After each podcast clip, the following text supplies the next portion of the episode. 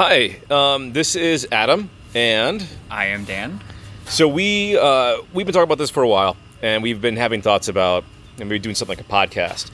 And we know there's a couple BattleTech podcasts out there, and we make no pretensions to doing this better than anybody else. But we've been in this game for decades now, and so we uh, we thought, hey, we have something to say. We have annoying opinions that we want to make you guys listen to. And so here we are with episode number one and uh, a couple of things we wanted to talk about today. So, Dan, do you want to uh, introduce yourself, what you do, why you love the game, all that jazz? Yes, uh, my name is Dan, last name Farrow. I'm going to be as formal as possible I can with this. Yeah.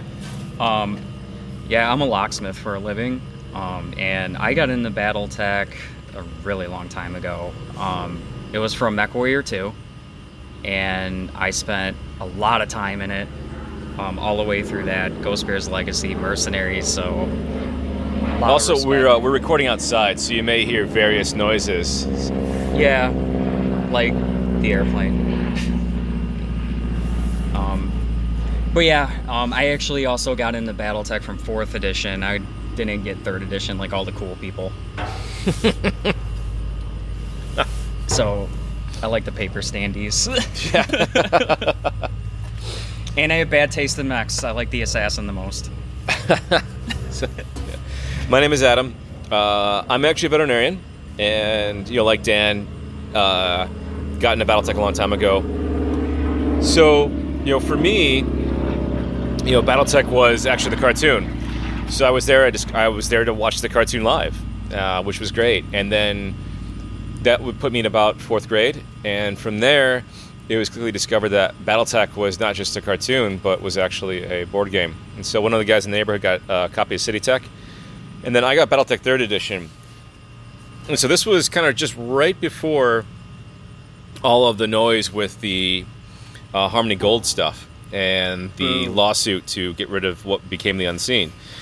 And so, like, for me, um, not only was BattleTech Third Edition my jumping in point, but there's actually a guy in the neighborhood, a friend uh, of mine, his uncle, who was you know maybe about 20 years older than us, and he also had um, a whole cache of classic source books. And so for me, for a long time, you know, BattleTech was the Succession Wars, the Star League, um, the Unseen. I mean, you open up those old books, like every image is of the Unseen. Crusaders, Warhammers, Marauders, they're all like that. And so, you know, that was the era that I, I was in. Um, and something about BattleTech just sort of crawled into your brain. It split your head open, it crawled into your brain, and it didn't leave. I'm thinking about that whole universe, the whole setting, and it just stuck. And I think as I got older, rather than growing out of it, you know, probably like you too, Dan, you just sort of begin to appreciate the uh, the nuances of the universe.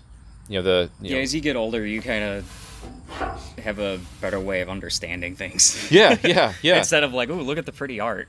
right, right. And so it's not just you know big stompy robots; it's also the setting, and a lot of you know shades of gray. Like no one's perfect.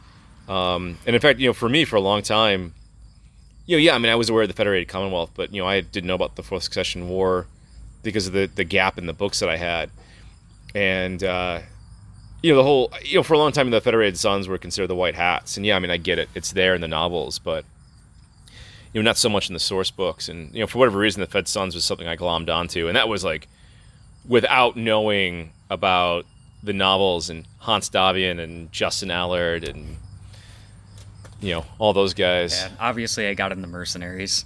Yeah, yeah. MechWarrior 2 would do that to you, especially because of Deadeye. Hmm. Yeah, yeah. Kill the meat, save the metal. Life is cheap. Battle mechs aren't.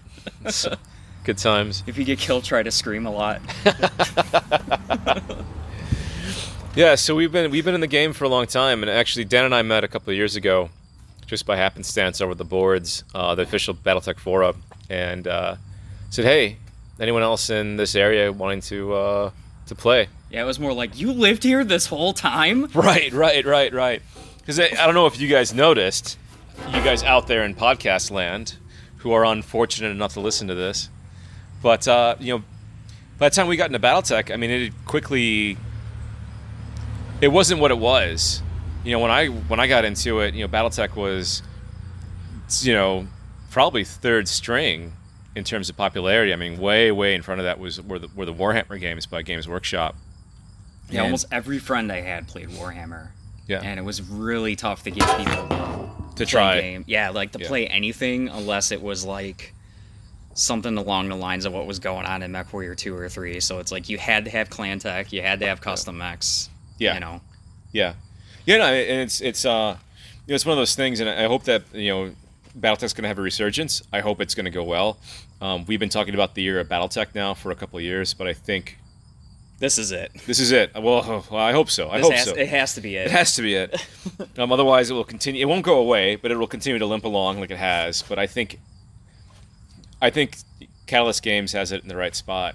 Um, but yeah, I mean, you know, for me, I didn't play a lot of other games because, you know, I was so heavily invested into BattleTech. It was like, oh god, I don't want to, I don't want to spend any more money on anything else. this shit's expensive. Yeah, as we just dropped like what $500 on the Ugh. the Kickstarter.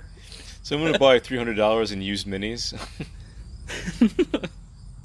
yeah, uh, disposable income. Oh man, not the best decisions. We still think the full Amaris should have been an option. Yes, the full Amaris, ten thousand dollars, full Amaris, override everybody and ruin everything. You get a bedazzled Nerf gun. Yeah, where's my option for a star of gargoyles? Oh my god.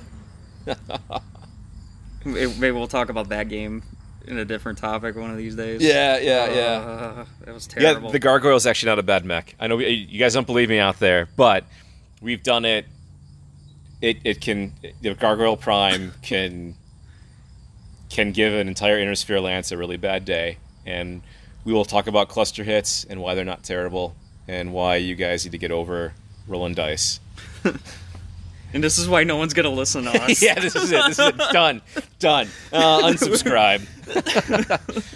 um, but yeah, so yeah, obviously we're recording this on a cell phone, so I hope this audio quality is gonna gonna turn out okay. But We'll get something better. We're Yeah. just kind of playing around right now. yeah, this has been something we've just been talking about for a long time. Um, but yeah, I mean, you know, obviously we've been out there for a while. We played the game for a long time, um, and it's funny. There've been a number of topics on the boards that you know we've wanted to kind of you know talk about and follow through with and give our opinion and, and also give our opinion in a way that's not going to be lost in the shuffle. I mean, sometimes it feels like you know someone writes something and then it's just two people responding to each other back and forth, and then you know maybe three or four other people kind of get ignored.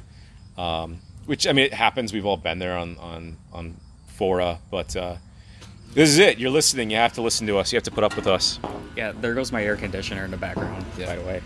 Um, yeah, I mean, you know, I mean, for us, I mean, what you know, for me, I, I love the the ongoing meta plot of the game. Well, I wouldn't say love it. I mean, there's, there are definitely decisions that I, I wouldn't have made, but you know, I get it. Like what I would make is a different form of bias, and that can be problematic. So I, I can think one way it's going to be okay, but there may be a bias inherent in there. Well, as a Um, whole, too, to be a BattleTech fan, you kind of have to be into like math and statistics, and you like tinkering with things. Yeah. I mean, that's probably why I'm a locksmith. I never thought I would do this. Yeah. You know. Um, but you know, I, I think you know the funny thing is, is that you know I like the ongoing story. I want the story to finish where it's at. I want to see the new jumping off point. I want to see what happens. Um, but you know, despite wanting to see the story progress and wanting to read more novels and seeing what's going on with the story, I cannot help but you know still the game I love to play is actually that that early game, the 3025 era, because I feel the game is the most balanced and it forces probably the most decisions on you. I know there are definitely some people who will disagree with that, which is fine. Um, but I, I think for me, I find the game the most enjoyable when it's that 3025 era, um, and possibly you know, Clan Invasion. Um, and there's a reason why we're we're mentioning this because it's going to kind of get into a topic that I think is an ongoing sore point in the community. And I, I know the, the writers out there recognize this, and the guys, the developers, the, the powers that be. And I just sort of wonder if anything can change about that. And I'd be really curious to see what maybe you, our loyal listeners for half an episode, um, would think about this. Um, which kind of gets to autocannons. Uh oh. How to fix autocannons. Yeah, yeah.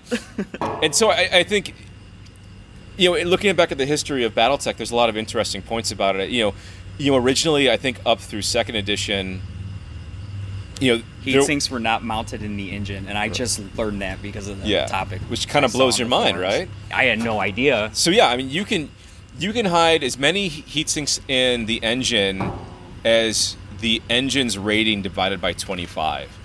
And so in some instances, in small engines, they may come with 10 heat sinks, but especially in lighter mechs, some of those heat sinks may be uh, mounted outside the engine, which may be a reference to you know a smaller engine size just cannot have the heat sink capacity in the engine, but it comes with those heat sinks. But it used to be like the you know a, a 300 rated engine, you could hide, you could pay, you know, two tons, you would get 12 heat sinks total, and all those heat sinks would be in the engine. But back in the day, you know, a Marauder, which had 16 heat sinks, All of them were on that sheet. yeah, all of them were on the sheet. At least from what I understand. I've never seen it, but um, yeah, I mean, if you even think about it, like, because the original Marauder had the autocannon, right? right, and Yeah. and way back when it was the autocannon. Yeah. It was just an AC5. And those heat sinks were your padding for the ammo too. Yeah, and I don't think there were more heat sinks until, or sorry, more autocannons until City Tech, which introduced the Hunchback. Yes, it did. Yeah, I think it did. And I so- have to go look at my box set again. Yeah, and so that that's when you get those different sizes: the two, five, 10, and twenty.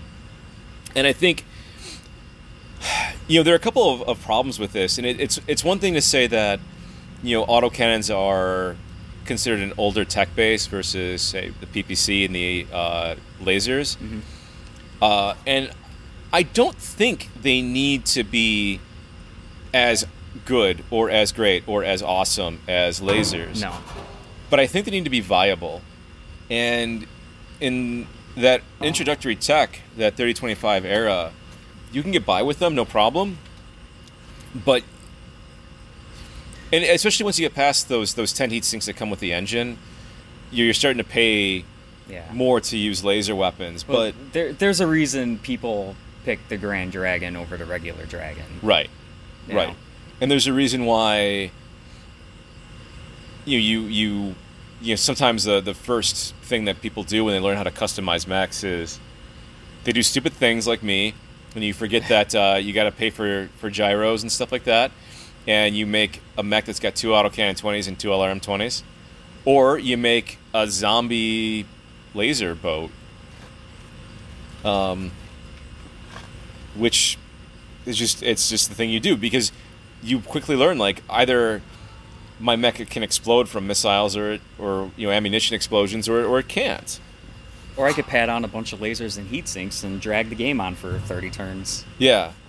so, uh, you know, and well, I, I think in that, that level one era, uh, those autocannons are not bad and they have their uses. You know, and even the autocannon two, in sort of more of a a meta game or a role playing game or a continuing campaign game, um, instances where your mech can have effects that are not directly played out in the battlefield. You know, like for example, through like an RPG setting. So, uh, an example I read on the board, which was great, was you're in a Vulcan and you're chasing down a wasp, and that wasp is about the same speed as you. So you can make a couple rolls. You got your target numbers. You're able to keep on them, and you're able to sort of like keep them at a distance and you know wreck a leg. And maybe you use you know half a ton of AC2 ammo, and you don't need to necessarily play that whole battle out on a map sheet with record sheets. You can just sort of role play it, which is interesting. Or you can attack installations from a range that nobody else can hit you at. Um, or if you've been wanting to play with extreme range options, you can get an AC2 and fire at an, at an immobile target, and it's not a big, you know, target modifier because it's an immobile target, even though it's at extreme range, and you can really just bust that place up. But on the battlefield, on a, a single setting game, there are problems. Yeah, in a stand up game, you're never going to have that whole immobile target scenario with like a building or objective like that. Because I would argue that most of the people who play Battletech are probably people who just do mech versus mech battles, just your regular stand-up battle. Yeah. Which is safe to say when we have this conversation about making any kind of improvement to autocannons, you know, that's pretty much what we're trying to keep in mind. Yeah, it kind of has to be in that Lance v Lance setting. Mm-hmm. And I mean, there are definitely parts where, like, so okay, so for sure, right? You could take a Clint, which is a fast medium mech, and you could remove that autocannon Put a PPC and put a PPC in there. But, but at the same time, what an autocannon lets you to do, despite having more weight and less damage, is that you can spend every turn, every goddamn turn, jumping And firing that damn autocannon. and not make any heat. But you can argue for the PPC if you take in consideration how the Clint's armor layout is, Right. which seems to match a lot of the lighter mechs in that era too. Yeah.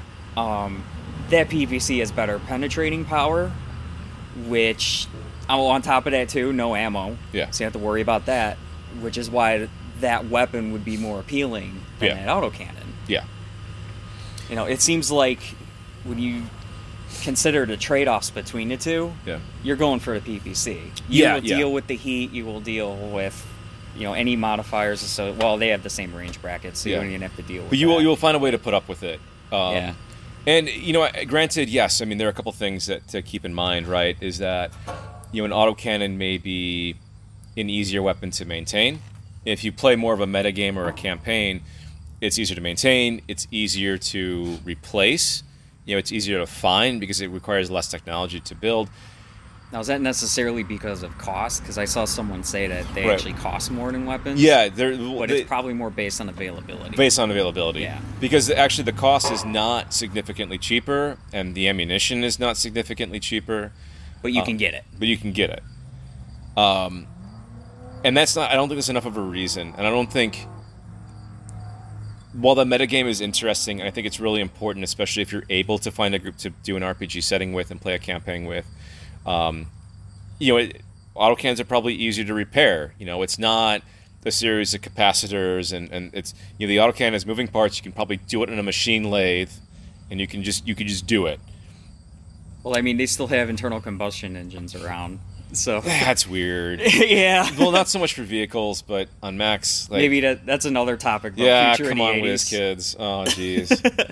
well, okay. Oh, we don't want to be here forever. Um, but yeah, I, I think you know part of the thing is, and, and I just sort of wonder: is this something that the developers would be willing to just seriously take a look at? Because the autocannons do not have to be, you know, the autocannon five does not have to be good as a PPC, and I think the comparison there is a little weak just because they have the same range bracket.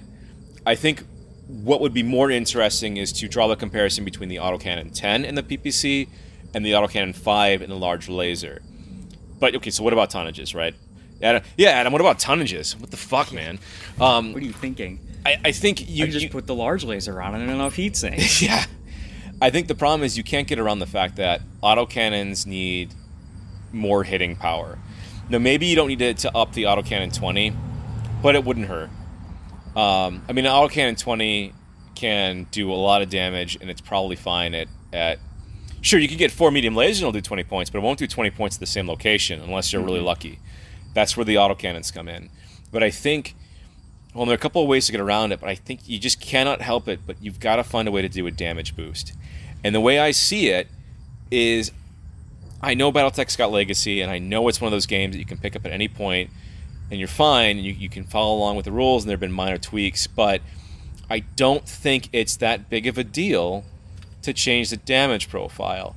And I don't think it's going to upset battle value that much, and I don't think it's going to upset the tabletop too much, but it's going to make your Wolverines, your Shadowhawks, your Clints, they're going to make them better. It's going to make, even in later eras, it's going to make the Daimyo better. It's going to make the Gargoyle better. It's going to make, you know, the, the Kit Fox better. Um, and I don't think it's going to wildly unbalance the game. And we've been talking a lot about ways to do this. We've been actually playing this a lot too. But what it comes down to is we have basically two ways that we think about this. It's either we suck it up and just change the stats, change the damage on it altogether, Mhm. or we add some kind of quirk to the weapon to make it feel different than the other weapons that are already out there. Right. And then, uh, I think that second one has a lot of appeal. It's really cool, and it's definitely worth considering. And it's one we haven't play tested yet. And it's worth doing. My my one concern, and it's really not a big concern. It's something Well, that we it- can get by, by so- with. But it's would that complicate the rules in a way that makes it unnecessary? But it's really minimal. It's Yeah, just, you just deal with it. To be know? clear, the the second one is an idea that I just kind of thought up. Um, it was based off of our playtesting with your idea just to increase damage. Yeah, yeah. Which we did like. And it's not know. it's not like a massive increase, and it's not even as much as say what they did with the BattleTech PC game. But it's like you know you add two points basically to, to all the weapons, and it's it follows a sort of decreasing uh, sort of like the way lasers do. You know, the small does three, medium does five, large does 8 So the autocannon two does four, the AC five does seven, the ten does twelve, which actually makes it a head capper, and then the twenty does twenty two. Um, and what happens when you make the AC5 do seven points of damage? It it's able to compete with a large laser in a way that it really wouldn't before, and it's so heat neutral, almost that it's it's really interesting that you can do that. And the AC2 doing four points of damage is nice because it makes it a viable alternative to like an LRM5. Now, there's massive weight differences between the two weapons, and there's you know massive you know damage differences the way they are in the standard BattleTech, and you know it's like why take an AC2? I just take a blackjack and put on you know two LRM fives in both arms or something.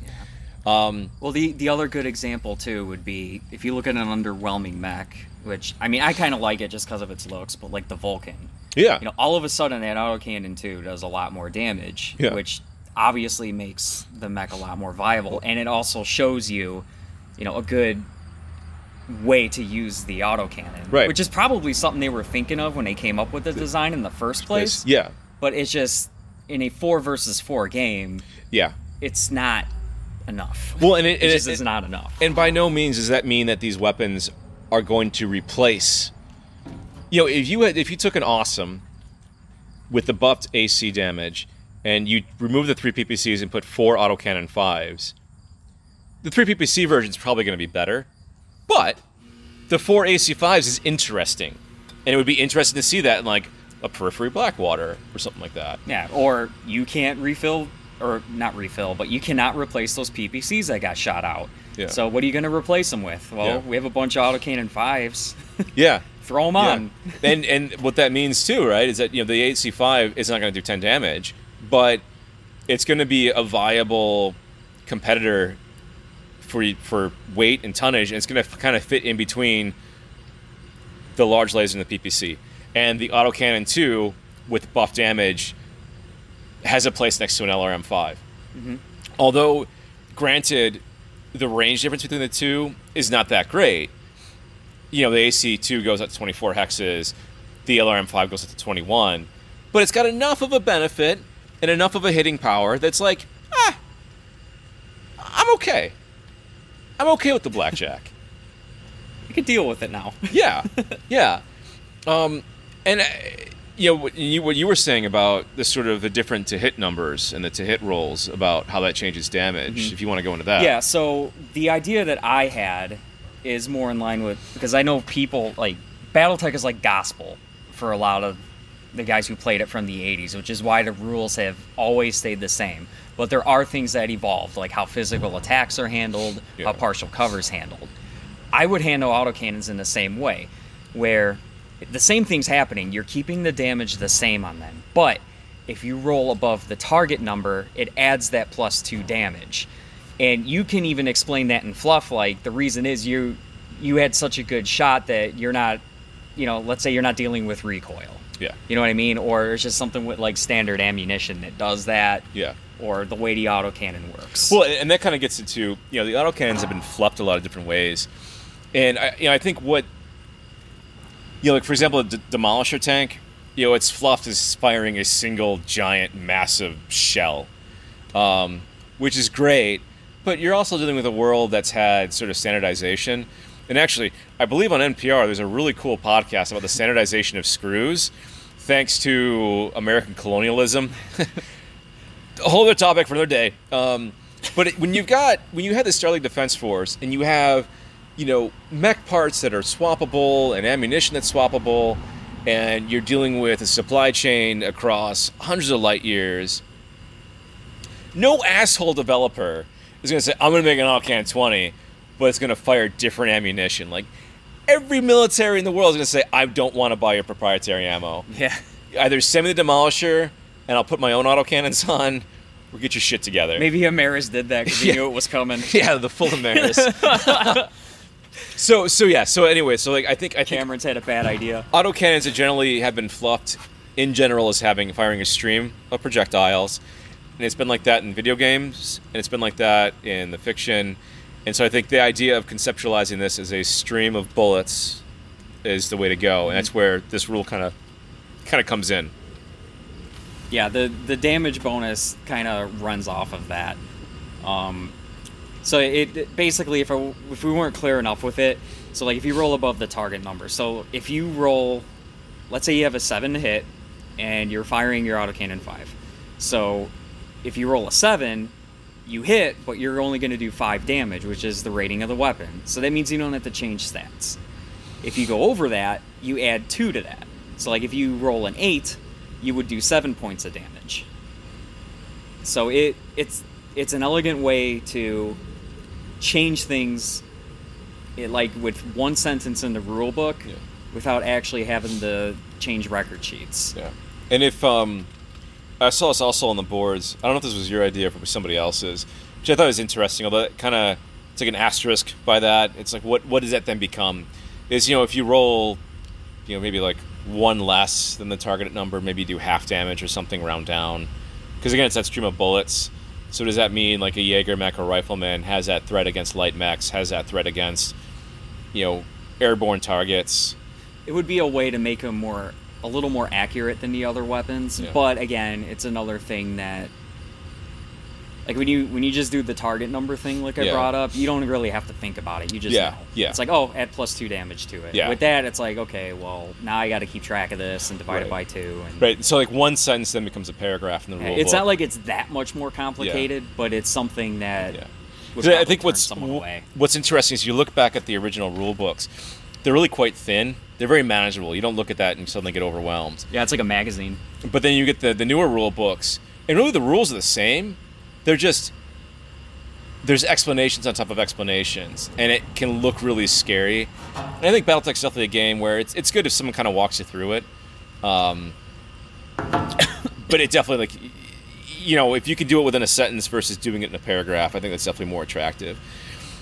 But uh, you know, what, for me, I mean, one of the big things is you know I, I, I like fighting games. I play fighting games, and you know having you know recently gone through this you know the past couple of years with Killer Instinct, which by the way is the best fighting game of the last generation. Don't care who you are, what you say, what you think. You're wrong if you think otherwise. I- Um, personally, I like King of Fighters. get the fuck but- out. best Well, music. podcast is over. Yeah, podcast is over. best music, best characters, best mechanics. It's amazing. But one of the really cool things about Killer Instinct is that when Iron Galaxy took over development with season two, when they would do updates, they would give you reasons why, and the community definitely did not appreciate that the way they should have because Capcom, they're like new Street Fighter, they just do stuff. They don't care. It is whatever, and that's why nobody likes Street Fighter Five. But with Killer Instinct, they gave you reasons. So even if you disagree with it, at least you understood what they were doing.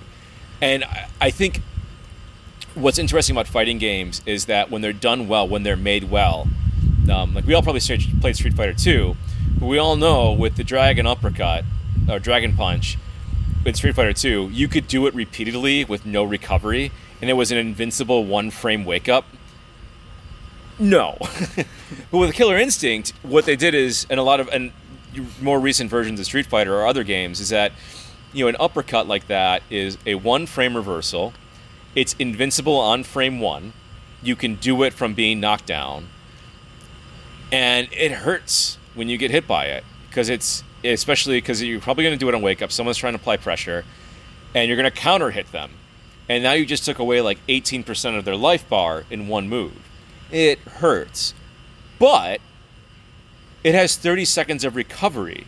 And so if you whiff and you land, you're open to get punished, and you get punished hard if the player, if your opponent knows what they're doing. And you know, the same move, same time, like light moves, these light, quick punches and kicks do little damage, have short range, have low recovery, and they're also really fast. So you're kind of playing off these pros and cons. And what that means is that yes, there can be right answers and wrong answers, but it provides you options. And if you have options, you have to think about how you do it. It provides an mm-hmm. interesting game. And one of the things that happen in these fighting games too is you'll get these updates that'll say, "Oh, well, you know what? We found that this move was changing the meta in a way that we didn't like." And so rather than being like a plus 1 on block, so you get one frame of advantage on block and it's still, therefore still your turn, we're going to make it negative 1. So maybe you don't necessarily lose your turn, but it can be reversal. You can get, or your opponent can get out pressure, or maybe this move causes more pushback on block, and so, you know, maybe you're safe, and as in you, you can't be punished after this move hits on block, but it's no longer your turn. And I think moves that provide options and decision making makes a game more interesting. And so with BattleTech, I think you know, an autocannon doesn't have to be as good as a PPC or a laser, but it has to be viable, and there has to be an interesting reason to use it. The autocannons, you don't want them to be Ken, okay? Yeah, yeah. You don't want them to be what Johnny Cage. Yeah, yeah. You don't want to just be doing, you know, nut punches and shadow kicks, uh, you know, over and over again. It, it has to, it has to have a place, and I think unless you're playing simply for the sake of having the feel and flavor of the universe, especially as you get later on in the eras, I feel like the autocannons need a boost. And again, it's not that the autocannon 5 suddenly is better than the large laser or the PPC, but it kind of fits in between them. It doesn't do as much damage as the large laser, but it has greater range. It doesn't do as much damage as the PPC or the large laser, but it has less heat. But it has no heat, well, next to no heat, Heat. and it's consistent. and it's consistent. And and you know, granted, it has ammunition. But one of the things that I think is, is worth pointing out that unless you're playing a really long game, you know, chances are you're never going to chew through a full ton of AC five ammo. Definitely not AC2. So so go nuts. You know you don't have to worry about running hot if you're firing your AC five. Whereas with the PPC, yeah, maybe you don't take that shot because you just jumped that turn, and it's a hard, it's a high target number or to hit number. So avoid shooting it. But with the AC five, it's like okay, it's an eleven, whatever. It's one mm. point of heat. But even with the five points of damage too, which is getting it back on how bad damage kind of is for him. Yeah, it's consistent with five points, but it's just it's still just not enough. Well, right. Well, and there, there are a couple of things to, to, to add on to that too, and I, I think part of it is an AC5 can perform really well if you have enough map sheets to play on. You know, if you're fast enough and you can keep an opponent at range, mm-hmm. it's it's viable. But you know, the games tend to kind of gravitate towards being knife fights unless you're really advanced players. Well, a lot of our ideas, I mean, what we're we were playing what like two by two Yeah. most of the time, and Yeah. I mean, what's what's the largest we've gotten in our group? Wasn't it like three by three or something? uh, like we did a three by two, so we've done on six Some- map sheets. Yeah. So Uh, even even in playtesting, we've tried on yeah. larger And we- maps too. And definitely, like if, if you're the more advanced players, the more you're going to be using those map sheets, the more you're going to be trying to move around. And we did like we played a game just recently, and, and you know, we moved quite around, quite a bit around those map sheets Mm-hmm. in a way that you know I think a lot of well when we were growing up, we didn't we didn't play like that. Um, I mean, the other issue is I know people are concerned about the names, and it's it's a bit on the OCD side, but yeah, I get it too. It's viable. You don't want to change everything up, and I, you know my my answer to that is and it's it's I, it might be by happenstance or it might be totally real is that the autocannons by their names tend to actually fire that amount of ammunition. And what i mean is with an ac-20 you've got five shots per ton. You are literally firing 20% of a ton of ammunition every time you fire an ac-20 10% mm-hmm. with a 10 5% with a or sorry yeah 5% Yeah, with a 5% 5 with the and then AC5. well the ac2 is a bit of an odd man out because you got 45 shots per ton but Yeah. d- don't worry about it it's it's not worth getting hung up on that one Yeah, we they haven't worried about it since what the '80s. We're not going to worry Yeah. about it now. right right right and so i think it's it's one of those things like you could you could easily just fluff it as okay they do more damage but they're firing basically based on their their names are based on how much of a tonnage of ammunition they're firing. So Yeah. don't get don't get hung up on it. Recoil mechanic. Yeah, yeah, yeah. So it's it's it's worth doing. And, here's the other thing too is, um, you know, BattleTech is clearly clearly in an era of transition in terms of wanting to update itself, and that's a whole other topic for another Yeah. time, uh, based on aesthetics. But if if we're willing to sit down and you know update a lot of the visual aesthetic of the battle mechs because we're concerned about them being aged.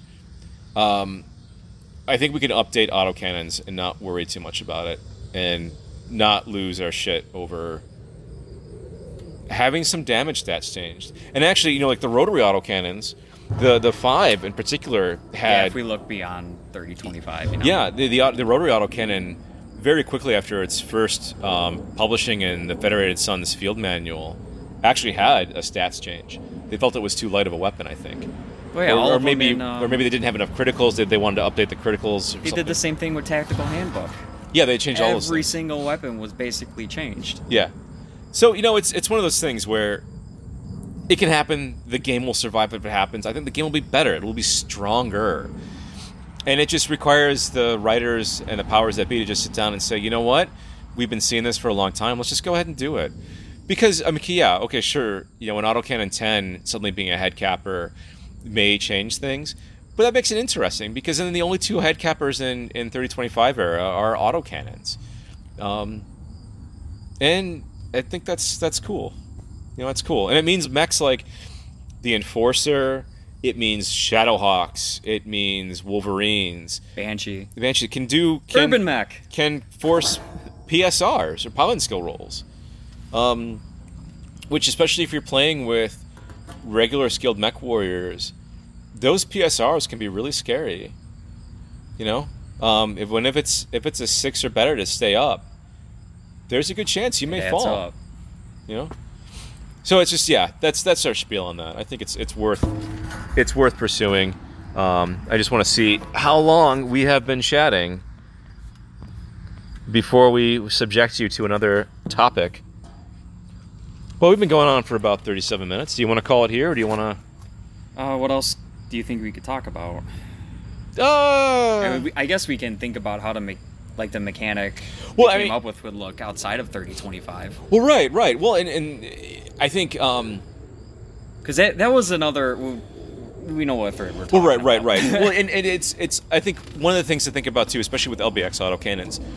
Um, you know, LBX autocannons um, are incredibly powerful, and I think for a long time, uh, especially when we were growing up, I said, well, why would why would we want to do like this this like sand blasting, you know, one point of damage here, one point of damage there, and then very quickly realize what like floating criticals or exposed uh, sections of armor, like wow, suddenly like getting hit with an LBX autocannon is terrifying. Yeah. Um. So what? How how are we thinking this? We So thought we were, if we were doing a damage increase, we, we were coming up with it, or when we did it, we were only thinking about applying it to standard ammunition. But for something like, let's say you're firing an LB10X instead of if you're using cluster ammunition, or if you're using flak ammo. or flak ammo, whatever, um, you're not applying that bonus to the damage of the weapon. You're applying it to the cluster chart for the weapon. So the clusters become way more accurate with the Yeah. plus two to hit. Yeah, it was, it was either that or just or just saying, okay, you know, uh, straight die roll LB10X, you just roll in 10 cluster chart, you don't worry about it, or you can add the plus two. I mean, there are definitely different ways to handle this and definitely different options because we don't want cluster ammo to become more powerful than it can be. Because believe me, there's nothing more satisfying than taking your bushwhacker version with the LB20X Yeah, and rolling every cluster on that thing. and then and then like round one or two like taking your friend's assault mech. And this this wasn't you this was somebody else. No, and then like floating crit and knocking out the gyro. Like round two. Like it's awesome. It's awesome. It's awesome. I recommend it. Try it. Um, but yeah i mean it, it doesn't even need to be more powerful than it is. Um, but i think definitely you know the increased slug damage is definitely worth worth It- it's the little the little nudge in the ammo carrying weapons ability. You Yeah. know, in the era of case and double heat sinks. Yeah, Yeah, because yeah, yeah. I mean, once you hit double heat sinks, you know it's a problem. And I, I think I look at like the Bushwhacker, and you know it has that standard AC10, and I think maybe in the designers' heads, they maybe they were fluffing it that it was being designed, you know, just before the clan invasion, and so probably the AC10 was a byproduct until LB10Xs were rolling out. I get the impression in the fluff, especially when you're reading the uh, Blood of Kerensky trilogy, that the Inner Sphere had basically the old mechs and then like the clans hit and then like right afterward that suddenly oh all these all this advanced ammunition and all this advanced technologies just suddenly showed up and just before you were stuck using your you know 3025 crusader your marauder or whatever um, and so that's a bit of a uh, transition that they've been smoothing out in the past 10 15 years like the war 3039 you got these prototype versions you know they talk about it in um, uh, interstellar operations and strat ops and whatnot. Yeah. Um, and like dates of extinction and dates of reintroduction and Refit the tech kits. manual. Um, but you know, before that, it seemed like it, it was very sudden, and so maybe maybe that's what they did it as, or maybe they thought, well, we'll just put an AC10 because it'll make it interesting. Um, but there's not much of a reason to put an LB10X as soon as you, you can on that thing. But Yeah. in general, once you get to the 3050 era and beyond, like if you're if you're not using an LB10X, what else are you doing? Yeah, why You know? not? Yeah. And it also makes the Ultra Autocannon 5, especially the Inner Sphere Ultra Autocannon 5, more interesting. You know, Oh, it means yeah. it means that Sentinel is a totally different beast in the game. And I, I know two points of damage on top of a five point damage sounds sounds silly. It's just not enough. But I think it is, especially when you're taking into account range. And it means that with an autocannon 5, you're shooting at medium range when a medium laser is at long. Yeah. Or with an ultra autocannon, you're shooting at medium range when a medium laser can't even hit you. And oh my god, you can match the damage of the Clan ER medium laser. Which is that's a long That's another topic. That's, that's, that is. We're not gonna get into that one. Oh man, we would be here for I'm, an hour. I'm a Clan fan, but I It's I can already see your, Yeah, your well, forehead turning red. yeah, it's it's such bullshit. LRM minimum ranges. What were they thinking? An ER medium laser goes up to 15 hexes, one ton, seven points of damage, five points of heat. it had to be a typo. Fuck you, it Jordan to be. Weisman. Anyway, autocannons. Autocans, yeah, yeah. um, so yeah, yeah, it's it's yeah, it just it's a little boost. It'll it's a help, and you know the cluster thing, and so I guess I guess we will talk about it. So a couple weeks ago, we did something where we we did it was a lan- it was equal BV. Actually, I think the Inner Sphere Lance had a little bit higher BV. Um, Yeah, I had a bad week, and we decided to make it worse for me. Yeah, yeah. So, it, well, I should say it was Battle Value 2. It was based on the stuff and, and the, the new record sheets. And it was an Inner Sphere Lance, kind of like air quotes here, Rasalhague Republic. So it was a Uh, Dragon, Vindicator, um, Panther Panther, and, and, Jenner. Jenner. And then I took uh, All stock, just all stock. standard variants, none Yeah. of the special ones. and I took a Gargoyle Prime. And granted, it was Gargoyle Prime had it was like an elite pilot. It was like a What, skill zero like, one or something. No, it was one two, I think. It was piloting two, gunnery one, and it was Gargoyle Prime, and the Inner Sphere was all standard pilots. You know, five four. Um, and we played with the optional rules in uh, Tech Ops. where you can aim high, aim low, aim to the left, aim to the right. So for a plus three, you could aim in a way that you could aim with the legs. You can aim at the punch location, or sorry, with shots from above and shots from below, which is actually in um, the rules in Total Warfare. Um, or you could aim uh, to the left side of the mech or aim to the right side of the mech. And so, granted, yes, using Elite Pilot, but what I basically did is with the Gargoyle is when I felt it was viable to do so, I aimed high and used the cluster charts. And I didn't get as many head hits as I wanted to, but I got enough. It caused enough stress. And so basically within I don't know, eight, ten rounds, no, I think we got up to like ten. ten, It got pretty high. I I was able to basically knock unconscious all four inner sphere pilots to the point where they got like four or five head hits, and none of them were able to kind of come conscious again in the next end phase. And basically won through just knocking a lance of, of mechs unconscious. Yeah, it came down to the dragon.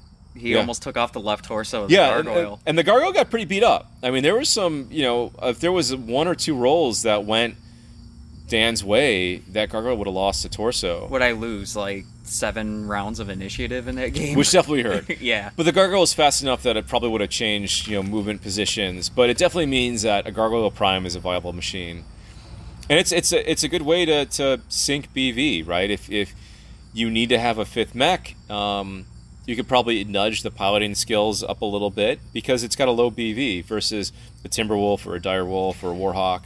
Yeah, it also shows, and if you look at how the rules have actually progressed, how useful that mech probably was when you were dealing with units using a lot of partial cover. Because Yeah. you used to have, back in the old days, roll 1d6 on partial cover. Yeah. And then, you know, you could score head hits pretty easily. Yeah, it was it was chance. hard to hit. It was a plus two or plus three. It was Um, a three. It was I a remember three, that. which was pretty high. Which means getting to water wasn't as scary because you could just sit there and camp with your plus three and you wouldn't be so worried about Mm-hmm. it. Um, but yeah, it was it would be punch location, um, and now it's it's a plus one, and you roll two d six on the normal location chart, and you just Any leg head is just brushed off. yeah, it, it, it like hits the terrain. But yeah, no, it's just it's uh, yeah, cluster hits are, are interesting. People kind of groan when it comes down to it, but they're powerful. They work, especially when you've got a mech that's got a bunch of you know armor locations that are stripped of armor. You know, every hit, every group of five, every single SRM, every cluster point from an LBX is a critical hit roll. And when you're rolling, you know, two, three critical hits for a single location, it it's powerful. Those dice rolls are going to creep up. Yeah, yeah, They're going to creep up into your favor eventually. yeah. So yeah, um, yeah. So I mean, that's basically it. I mean, I, to kind of sum up, I mean, we you know, we love BattleTech. We've been doing it for a long time. Um, I think it's it's it's worthwhile for the creators to visit the idea of looking at autocannons and, and buffing them. Um, I don't think it, it's something that needs to be drastic. Um, I you know if the guys over at the BattleTech PC game thought it needs to be done to make those weapons more viable. Now, granted, also in the PC game they got They're way higher. Yeah, they got where they're way higher What we're talking about. but they got you know they got stability modifiers too and, and a number of different you know different aspects but it's worth looking at i think you can do it without unbalancing the game you can do it without you know making energy weapons like inferior they can still be superior Mm-hmm. but i think the autocannons have a, a they got a place on the battlefield and, and you can you can do it without changing you know stats on the weapons too. Yeah, So that's less work for the developers when Yeah. you have to go update those sheets. Yeah, all you need is an errata and just put an asterisk by it or something like that, and just say, "Hey, this is something we're, we're gonna do," um, and it's it's not unheard of. You Tac? Op's optional rule. Yeah, and it's just something that can just just be done, just boom, and I think it'll it it'll make the game healthier, um, and it means that your your tanks, your scorpions, your vedettes, your scimitars, and your saladins, like they're They become better. they become better. Um, so it's worth it's worth doing. It's worth doing. So of the two rules that we actually did discuss, um, which one do you think you like a lot better? Like after we talked about it, like has your opinion changed at all? I think I'd be happy with either. I think I think the straight damage boost is probably the easiest. Um, but I, I would be I would be happy with doing it on a, you know, if you if you roll on a seven and you need a seven, it's five. If you roll higher than that, you get you get the the plus two. I think it's totally fine. It makes them feel different than even like LRM launchers, or Yeah. you know, because your your lasers are just your vanilla point shoot hit. Yeah. Your autocannons are point shoot hit, but you get a bonus. Your missile launchers are point shoot roll cluster hit. yeah. So it it create it makes it actually makes them different. Right, which actually has been something that people have talked about for a long time. Is that the thing about BattleTech is that you know in general you know the weapons you know they just do damage and that's and that's it. And there's you just you want to min max, you take the most efficient thing, which is kind of where you know flamers come in. You know maybe flamers do heat instead of doing damage Heat and damage. or heat and damage. Yeah, machine Um, guns plus one bonus on you know rolling for critical hits Yeah, and and that's something that the, the developers have clearly been trying to address with new weapon systems in the game. Um, you, you've got you, your plasma weapons, you've got Mhm. your chemical guns, you've got your battle mech tasers mortars and Mortars have mortars. different ammo. Yeah. Um, and so I, they've been trying different ways to make different options, um, you know, for mechs to, to make things more interesting. I mean, even rocket launchers in a way. Oh, I um, love those. um, those are such a guilty pleasure of mine. Yeah. Um, and so and so I think you know the idea that you're introducing something that's a bit different. So you know if you've got your direct fire weapons, you've got your ACs, and you got your lasers.